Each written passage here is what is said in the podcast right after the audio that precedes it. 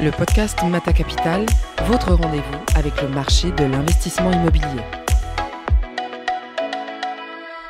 Bienvenue à toutes et à tous pour ce nouveau podcast de Mata Capital, le podcast qui fait témoigner les dirigeants et professionnels de l'immobilier qui parlent de leur passion, leur métier, leurs convictions et leur vision sur les différents marchés. Un rendez-vous qui a lieu tous les 15 jours et que vous pouvez trouver ou retrouver gratuitement sur tous les supports web et smartphones comme Apple Podcast ou encore Spotify. Aujourd'hui, nous parlerons des exemples de réalisation concernant la stratégie opportuniste de Mata Capital et il est de nouveau avec moi l'autre Jean-Baptiste de Mata Capital, Jean-Baptiste Avierinos. Bonjour. Bonjour Damien. Vous êtes, je, le répète, le directeur des investissements sur la stratégie opportuniste chez Mata Capital. Et nous avons choisi dans ce podcast de détailler deux opérations euh, réalisées par votre équipe opportuniste MCF Atrium, un développement de 800 000 m2 de bureaux à Cesson-Sévigné en Île-et-Vilaine, qui été acquis en août 2016, et MCF Victor, une opération de développement d'un hôtel d'une centaine de chambres situé à Paris 15, juste en face du parc des expositions, un bien acquis euh, l'année dernière, pour en 2018, il me semble. Nous allons commencer par Atrium, si vous voulez bien. Si vous... Avec plaisir. C'est bon, vous le voulez, va C'est vous qui choisissez. Ah bah, ah bah non, bah, écoutez, alors je- est-ce que vous pouvez nous présenter brièvement cette opération, l'opération Atrium? Bien sûr, donc euh, Atrium, en fait, c'est un ensemble immobilier de 8000 m2 que nous avons développé en blanc, euh, qui est situé à Cesson-Sévigné, dans la périphérie de la commune de Rennes, donc sur le marché rennais. C'est une opération qui a été réalisée en 2016 et euh, on a fait cet investissement pour plusieurs raisons. Alors déjà, c'est un investissement en blanc, c'est-à-dire qu'on a, on a acheté un immeuble neuf en l'état futur pour le construire et pour le commercialiser. Et donc, euh, euh, on a pris ce risque locatif euh, sur le marché rennais parce qu'on estimait que les conditions économiques étaient bonnes dans un marché qui était pour autant profond. Je m'explique. Rennes, c'est un marché déjà qui, en volumétrie de mètres carrés de bureaux annuels placés, qui est un, grosso modo l'indicateur phare pour les investisseurs immobiliers pour prendre la température de la demande euh, annuelle sur les bureaux. Euh, on est sur un volume de demande placée qui est en, en moyenne supérieur à 80 000 m2, ce qui place automatiquement Rennes dans le top 10 des marchés paris français, je veux dire, euh, bureaux, et qui sont des marchés profonds, c'est-à-dire sur lesquels on a une activité récurrente, une rotation avec des acteurs, euh, et donc qui permettent du développement de bureaux neufs, euh, et voire de la croissance de loyer. Vie dynamique. Exactement, ville dynamique. Au-delà de ça, euh, euh, ben, on est dans un marché profond, mais étonnamment à l'investissement, et notamment beaucoup moins aujourd'hui qu'il y a trois ans, et, pour le coup, il y a trois ans, c'était vraiment le cas, et encore plus quelques années auparavant. Euh, beaucoup d'investisseurs long terme institutionnels qui cherchent à se diversifier, qui investissent aussi en région. Ils investissent parfois à Paris et puis ils se disent bon, mais il faut qu'on répartisse un peu, donc le sud et l'ouest de la France. Beaucoup euh, à l'ouest se sont arrêtés à Nantes, Oui, historiquement, et euh, n'ont pas forcément décidé d'aller jusqu'à Rennes. Il y a une partie de l'histoire qui vient de, du TGV, qui est arrivé plus vite euh, Oui, euh, à Nantes qu'il n'est arrivé à Rennes. Mais néanmoins, euh, on voit qu'aujourd'hui, il y a un vrai dynamisme sur Rennes. Et dernière chose, bah, on est dans un marché où actuellement, dans l'économie, les nouvelles technologies sont porteurs de beaucoup de dynamisme. Et Rennes est historiquement une place d'acteurs des nouvelles économies avec Alcatel, avec Orange, avec beaucoup de fondateurs euh, de start-up qui viennent, euh, qui viennent euh, géographiquement de ce secteur. Donc euh, voilà un petit peu l'opération. Aujourd'hui, on est en, en- en- fin de construction de notre deuxième tranche et on va livrer en fin d'année euh, notre opération. Pourquoi avoir, vous l'avez euh, vous avez acheté ici en 2016 Oui. Qu'est-ce qui vous a fait acheter en 2016 justement? Quels étaient justement ces facteurs-là en 2016 Parce qu'aujourd'hui, ça peut paraître presque évident ce que vous Non, vous avez raison, c'est une bonne question parce qu'en 2016, il y avait très peu de projets dans les cartons, comme on dit Oui, dans notre langage un c'était pas peu, banal. un peu euh, immobilier. C'est-à-dire qu'en 2016, on a identifié qu'il y avait très peu de projets neufs à horizon 2-3 ans qui pouvaient sortir. Comment on fait pour identifier ça Ben, C'est que si on, les permis de construire, c'est public, donc on peut les recenser. Euh, Si on arrive sur une commune et qu'on a envie de savoir euh, quels sont les différents permis de construire, euh, quels sont les projets qui sont autorisés à être lancés en construction euh, en blanc, l'information est gratuite et facile à obtenir euh, si on sait comment se renseigner. Donc on avait identifié qu'il y avait quelque part une pénurie d'offres de qualité à horizon 2018, c'est-à-dire notre timing de livraison. et forcément, bah, à cette époque-là, au-delà de ça, on rentrait dans des conditions économiques sur le projet qui étaient bonnes avec euh, un promoteur qui avait conçu une superbe opération, qui avait besoin d'un partenaire pour euh, lancer l'opération. Et il avait eu un permis de construire, et forcément, bon, ben, quand on a un permis de construire, il a une durée limitée dans le temps, donc à un moment, il faut lancer l'opération, de... sinon on perd son permis. Et c'est dans ces conditions-là qu'on a pu euh, s'aligner avec ce promoteur tout en lui donnant un retour à meilleure fortune en cas de réussite. Et quelle est votre stratégie d'investissement sur ce bien? Notre stratégie d'investissement, c'est de valoriser euh, l'actif euh, immobilier, c'est-à-dire euh, de le louer. et ensuite, ben, c'est de, en fonction des conditions de marché, forcément, on va être attentif. Aujourd'hui, on sait qu'on a énormément d'appétit pour les actifs de cette typologie, c'est-à-dire les actifs neufs et loués, parce que je ne l'ai pas dit, mais c'est la bonne partie de l'histoire, c'est qu'on a acheté cet immeuble donc en blanc, avec un objectif principal, c'était quand même de le louer. Mmh. Et on est ravi parce qu'on va bientôt livrer la seconde tranche et on est à plus de 90% de taux d'occupation aujourd'hui sur l'ensemble, euh, l'intégralité de l'ensemble immobilier, donc sur les 8000 m2. Forcément, euh, on est dans un marché de l'investissement euh, actuellement qui est extrêmement dynamique. Il y a peu de produits à Rennes, donc notre produit, il intéresse des investisseurs. Et il peut se passer des choses prochainement parce que les conditions aujourd'hui économiques à l'acquisition, des biens stabilisés de cette typologie sur un marché comme celui de Rennes sont nettement meilleurs que ce qu'on aurait pu même nous anticiper, peut-être avec un œil un petit peu conservateur en 2016. Et vous l'avez anticipé, il ne faut pas le dire, ça. Il faut... mais vous l'aviez déjà vu en 2016. Personne ne peut anticiper. Euh, le cycle dans lequel on est, je vous dis honnêtement, personne ne pouvait l'anticiper. Donc, donc là, pour le moment, trois ans plus tard, euh, tout est en phase avec vos prévisions initiales. Voire ouais, voire, voire même mieux plutôt. Mais pour le coup, on va être un petit peu modeste. Il y a beaucoup de gens qui sont dans notre cas aujourd'hui. Mais quels sont les investisseurs justement qui vous ont suivi sur cette stratégie et pourquoi vous ont-ils suivi? C'est une même, bonne si question. Vous, même si vous trouvez sympathique, évidemment. Mais euh, Vous avez raison, mais c'est une bonne question parce que euh, on revient un petit peu au positionnement de Mata et sa spécificité. On a retrouvé euh, sur, cette, sur ce produit ben, une des spécificités de Mata, c'est-à-dire qu'on a fait cet investissement avec des investisseurs privés. Euh, un tour de table où il n'y a que des, investisseurs privés qui sont rentrés euh, euh, dans l'opération.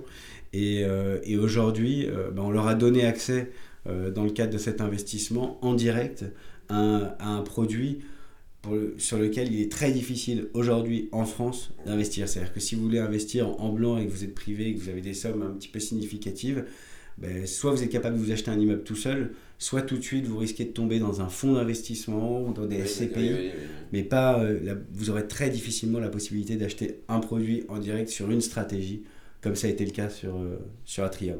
Donc, Atrium, au-delà de vos espérances pour le moment. Oui, tout à fait. On peut conclure comme ça. On va parler de l'autre projet, c'est le projet Boulevard Victor, euh, parisien celui-ci. Tout à fait. Est-ce que vous pouvez nous présenter l'opération? Alors, le Boulevard Victor, ben, on a acheté un terrain euh, donc là, on a pris euh, euh, la position en fait d'un promoteur immobilier. Notre flexibilité, elle peut nous amener aussi parfois à, migrer dans les métiers qu'on connaît dans métamorphe un peu. Hein, ben, on essaye d'être en amont de la création de valeur. Et parfois, être en amont de la création de valeur, ça veut, ça, ça, peut vouloir dire prendre le risque de construction. Pourquoi? Parce que on a les compétences chez Mata Capital pour construire ou pour en tout cas très bien s'entourer pour construire dans des conditions qui sont bonnes, qui sont euh, des conditions euh, de marché, c'est-à-dire euh, avec tout ce qu'il faut en matière de réglementation, de sécurité, de conseil, d'expérience, parce que la construction, ça ne s'apprend pas du jour au lendemain. Donc, on a des gens dans notre équipe, dans le cadre de ce projet, qui ont déjà construit énormément de mètres carrés dans Paris intramuros. Et on a acheté donc ce terrain en vue d'y construire un, un, immeuble de 3500 mètres carrés qui accueillera un hôtel positionné plutôt 4 étoiles. Euh, en face de la porte de, Versailles, boulevard Victor, donc en face du Palais des Sports. en face d'un site où il y a un projet qui s'appelle la Tour Triangle dont on entend beaucoup parler. Oui, forcément, bon, quand on a une zone qui, qui est complètement euh, refondue, ça, ça crée des, des, événements publics, des échanges, des débats, mais à la fin, il se passe toujours quelque chose et euh, on pense que c'est bien d'être là où il se passe des choses. On est sur une zone aussi où il va y avoir euh, deux sites qui vont accueillir les JO en face de chez nous et notre immeuble sera une façade parisienne quand même, une vitrine pour, euh, pour la ville de Paris.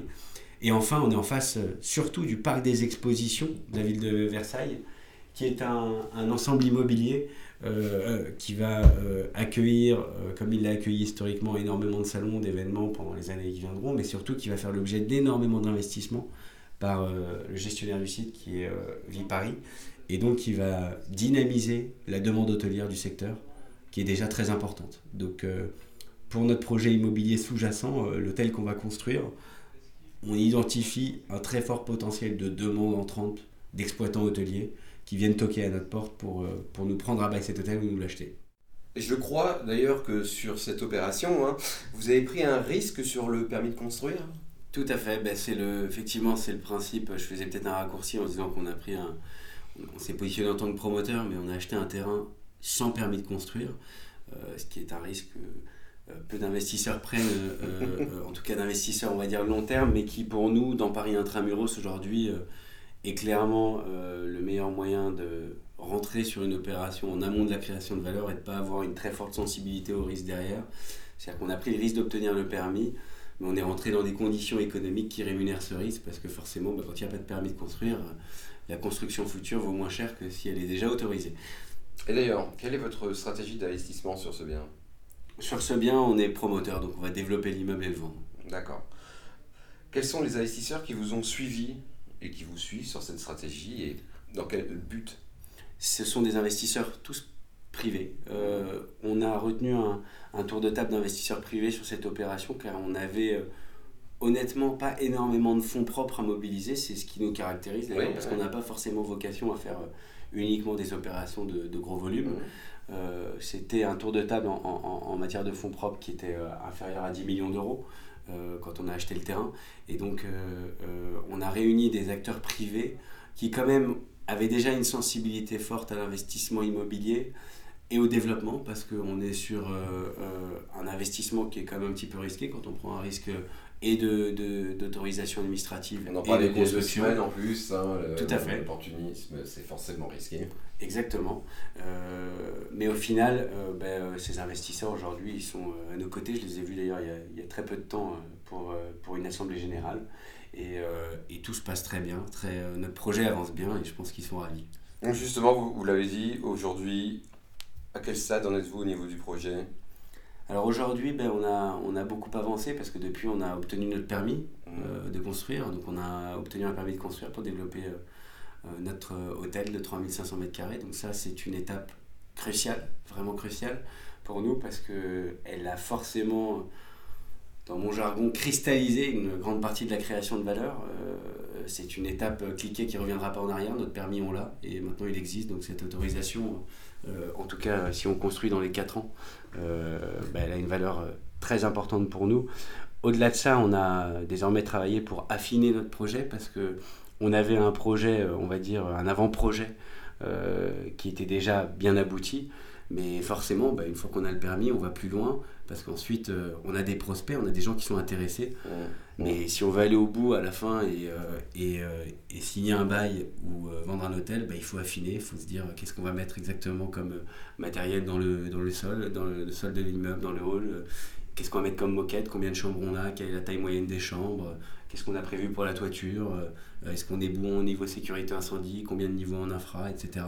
C'est vous-même qui travaillez là-dessus ou avec des partenaires, on a une équipe, des opérateurs On a une équipe, j'ai travaillé bien entendu là-dessus parce que je suis gérant, donc forcément je suis gérant à l'achat et ensuite en asset management, donc c'est moi qui pilote les choix stratégiques, mais au quotidien, euh, on a Xavier Collet chez nous qui euh, euh, a développé déjà beaucoup d'immeubles dans sa vie, notamment dans, dans, son ancienne carrière, et qui est le chef du projet chez nous, qui est entouré d'une équipe de très grands professionnels, je le dis parce que on est très content de l'équipe qui nous accompagne sur ce projet. D'ailleurs, je suis ravi de les citer. On, est accompagné notamment par, euh, Théop, euh, qui nous accompagne grosso modo sur tout le pilotage euh, du projet. Théop, c'est une structure qui a été montée par des anciens promoteurs et des gens qui viennent et de l'entreprise de construction et de la promotion, donc qui sont des purs, des purs players du développement et qui ont pendant 15 ans dans leur vie développé énormément d'immeubles.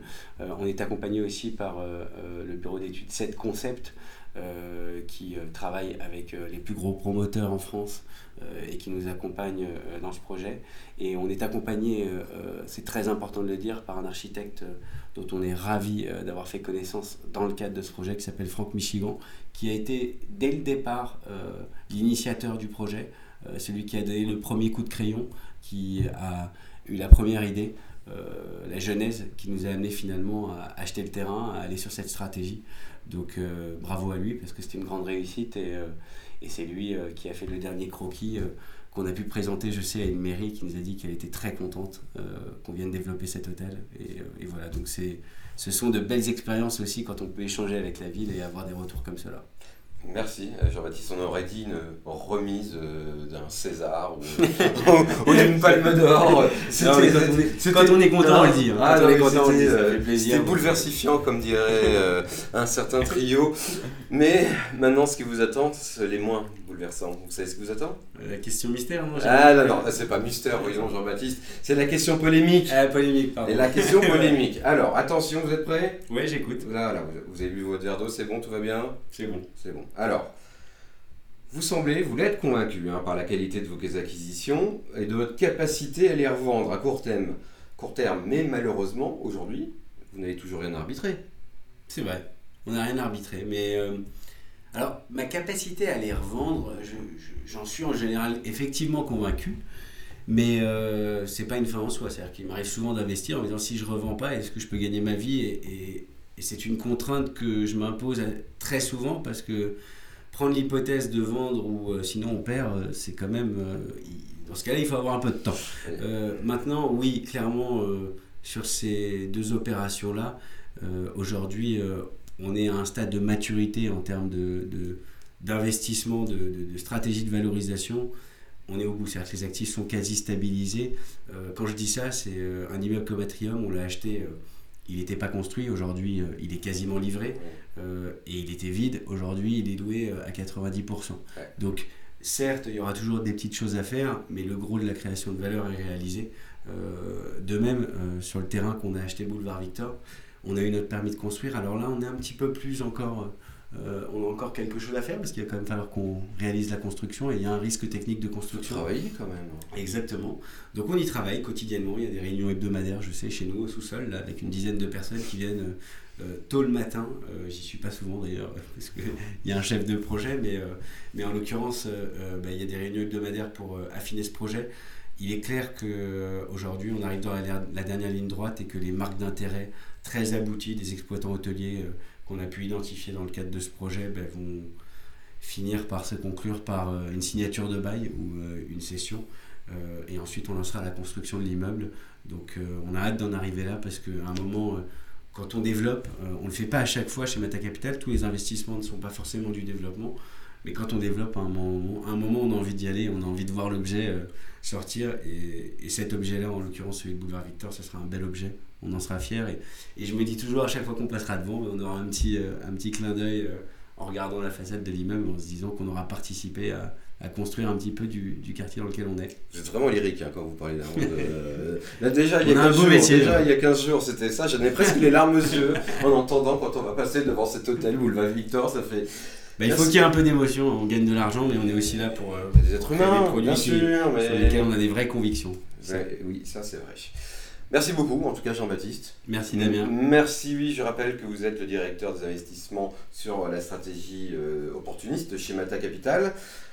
On se retrouvera bientôt, hein, je pense. Hein. J'espère. J'espère aussi. Un petit, peu, un petit peu d'héroïsme, ça fait toujours du bien dans ce monde. Quant à nous, je vous donne rendez-vous dans 15 jours pour un nouvel épisode du podcast de Mata Capital, le podcast des dirigeants et professionnels de l'immobilier pas comme les autres, à retrouver également sur euh, toutes les plateformes comme Apple ou Spotify. Portez-vous bien et à très vite. Suivez notre actualité sur www.matacapital.com. Mata Capital, Beyond Performance.